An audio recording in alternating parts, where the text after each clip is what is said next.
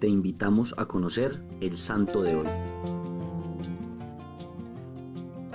Hoy celebramos la fiesta de San Fabián y San Sebastián. El culto de San Sebastián ha estado siempre unido al de San Fabián. Los martiriólogos más antiguos ponían ya juntos sus nombres y juntos permanecen aún en las letanías de los santos. San Fabián fue una de las primeras víctimas de la persecución de Decio, quien lo consideraba como enemigo personal y rival suyo. Al morir el Papa San Antero, el clero de Roma se reunió junto con los fieles para elegir al nuevo Papa. Fabián regresaba del campo con algunos amigos. Nadie pensaba en él porque aún no era sacerdote. Mandó erigir edificios por encima de los cementerios o catacumbas en un periodo de tranquilidad que gozó la iglesia después de la persecución de Maximino. Distribuyó los distritos urbanos a siete diáconos para que estuvieran bien administrados los fondos de la iglesia y fue quien mandó fuese quemado y renovado todos los años el jueves santo el Santo Crisma. Fue un hombre muy santo y la gloria de su martirio correspondió a la gran pureza de su vida. El emperador Decio ordenó en el 250 una terrible persecución contra los cristianos y al primero que mandó matar fue al Papa San Fabián. La efigie de San Fabián aparece en los plafones pictóricos de la capilla sixtina y la antigua cristiandad le tributó una veneración saturada de simpatía. San Sebastián.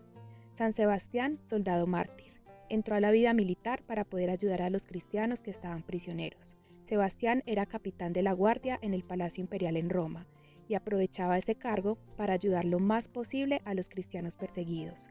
Abrazaba un encendido deseo del martirio, pero se moderaba escondiéndose debajo del traje de soldado, porque con su empleo distinguido en la corte podía también ayudar a la iglesia, socorriendo y alentando a los cristianos que eran perseguidos.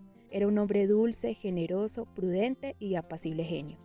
Animaba con sus exhortaciones y socorría con sus limosnas a los seguidores de Cristo, de los cuales estaban llenas las cárceles y calabozos. Convirtió a la fe de Jesucristo al oficial y al alcalde de la cárcel, y a más de 60 presos. Mantuvo a muchos que titubeaban en los tormentos y fortaleció a no pocos que desmayaban a la vista de los suplicios. Pero un día lo denunciaron ante el emperador por ser cristiano. Maximino lo llamó y lo puso ante la siguiente disyuntiva. O dejar de ser cristiano y entonces ser ascendido en el ejército, o si persistía en seguir creyendo en Cristo, ser degradado de sus cargos y ser atravesado a flechazos. Sebastián le respondió, Distante estoy de faltar a mi deber por el culto que rindo a Jesucristo, y nada puede ser tan ventajoso al príncipe y al Estado como tener vasallos fieles que menospreciando a los dioses falsos Oramos sin descanso al soberano Señor y Creador del universo por la salud del emperador y del imperio. Irritado el emperador con su respuesta, mandó a que Sebastián fuese llevado al centro de un campo y amarrado a un tronco, y fuese asaeteado por los mismos soldados de la guardia de arqueros. Fue ejecutada esta sentencia. Una espesa lluvia de saetas cubrieron el cuerpo de Sebastián. Lo dieron por muerto sus verdugos. La noche siguiente fue a buscar el santo cuerpo para darle sepultura a una devota mujer, llamada Irene, y lo encontró todavía vivo.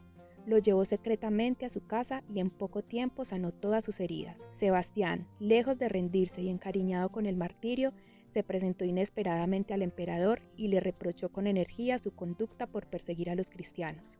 Atónito al emperador, al ver y al oír hablar a un hombre que ya tenía por muerto, le preguntó, ¿Eres tú el mismo Sebastián a quien yo mandé quitar la vida condenándole a que fuese asaeteado? Sí, Señor, respondió el santo, el mismo Sebastián soy. Y mi Señor Jesucristo me conservó la vida misma para que diera testimonio de la injusticia que cometéis persiguiendo con tanto furor a los cristianos. Enfurecido el emperador mandó que le llevaran al circo de su palacio y que allí fuese públicamente apaleado hasta la muerte.